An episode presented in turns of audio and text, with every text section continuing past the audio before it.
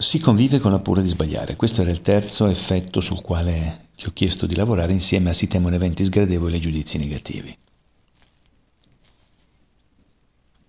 Beh, qui si fa strada qualcosa di un po' più personale, perché quando convivi, eh, quindi vivi insieme nel tuo quotidiano con una paura continua di non essere all'altezza, di non essere adeguato, di sbagliare quello che fai, eh, c'è sempre questa sorta dietro di fantasma eh, che ti dice guarda che forse potevi fare meglio, forse non è proprio così che va fatto. Eh, ecco che qui è probabile che si debba andare a lavorare sull'autostima, cioè la stima di te, che se non è per definizione equilibrata, eh, rischiamo di non vivere con quelle sicurezze che non sono assolute, nel senso che hai visto che tanto di assoluto non c'è niente se non il fatto che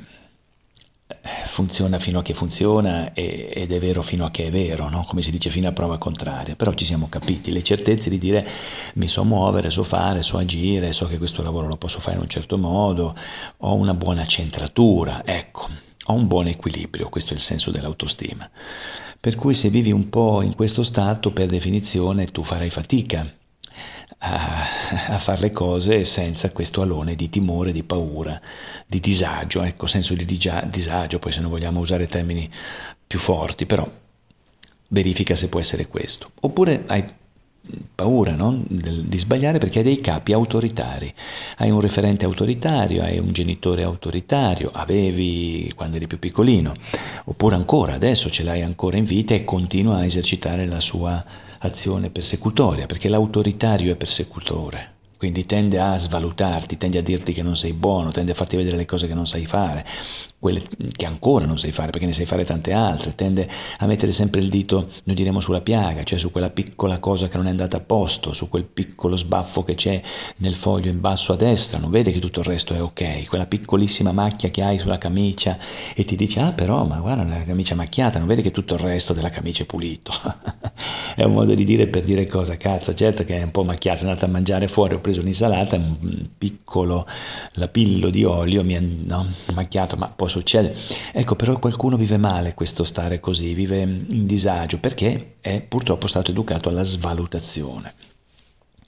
Oppure vivo con la paura di sbagliare perché vivo sotto urgenza, sono perennemente stressato, non riesco a alzare la testa, non riesco a fare pianificazione e programmazione adeguata e quindi per forza hai timore di sbagliare perché vivi sotto stress, vivi di corsa, vivi senza avere possibilità di analizzare, di verificare, sempre con l'acqua alla gola. Il perfezionismo che dicevamo in uno dei nostri audio. Purtroppo il perfezionismo non ti aiuta, perché il perfezionista ha timore di non essere tale, non può non essere perfetto, non si può riconoscere nell'imperfezione perché gli manderebbe in crisi tutto il suo sistema e quindi vive sempre male le cose che fa perché teme sempre di non essere stato sufficientemente perfetto rispetto agli occhi degli altri. Queste sono alcune delle motivazioni, le più frequenti, quelle che mi dicevano di più dagli, insomma, verifica dove pensi di e da metterci la bandierina per sapere su cosa andare poi a lavorare in futuro.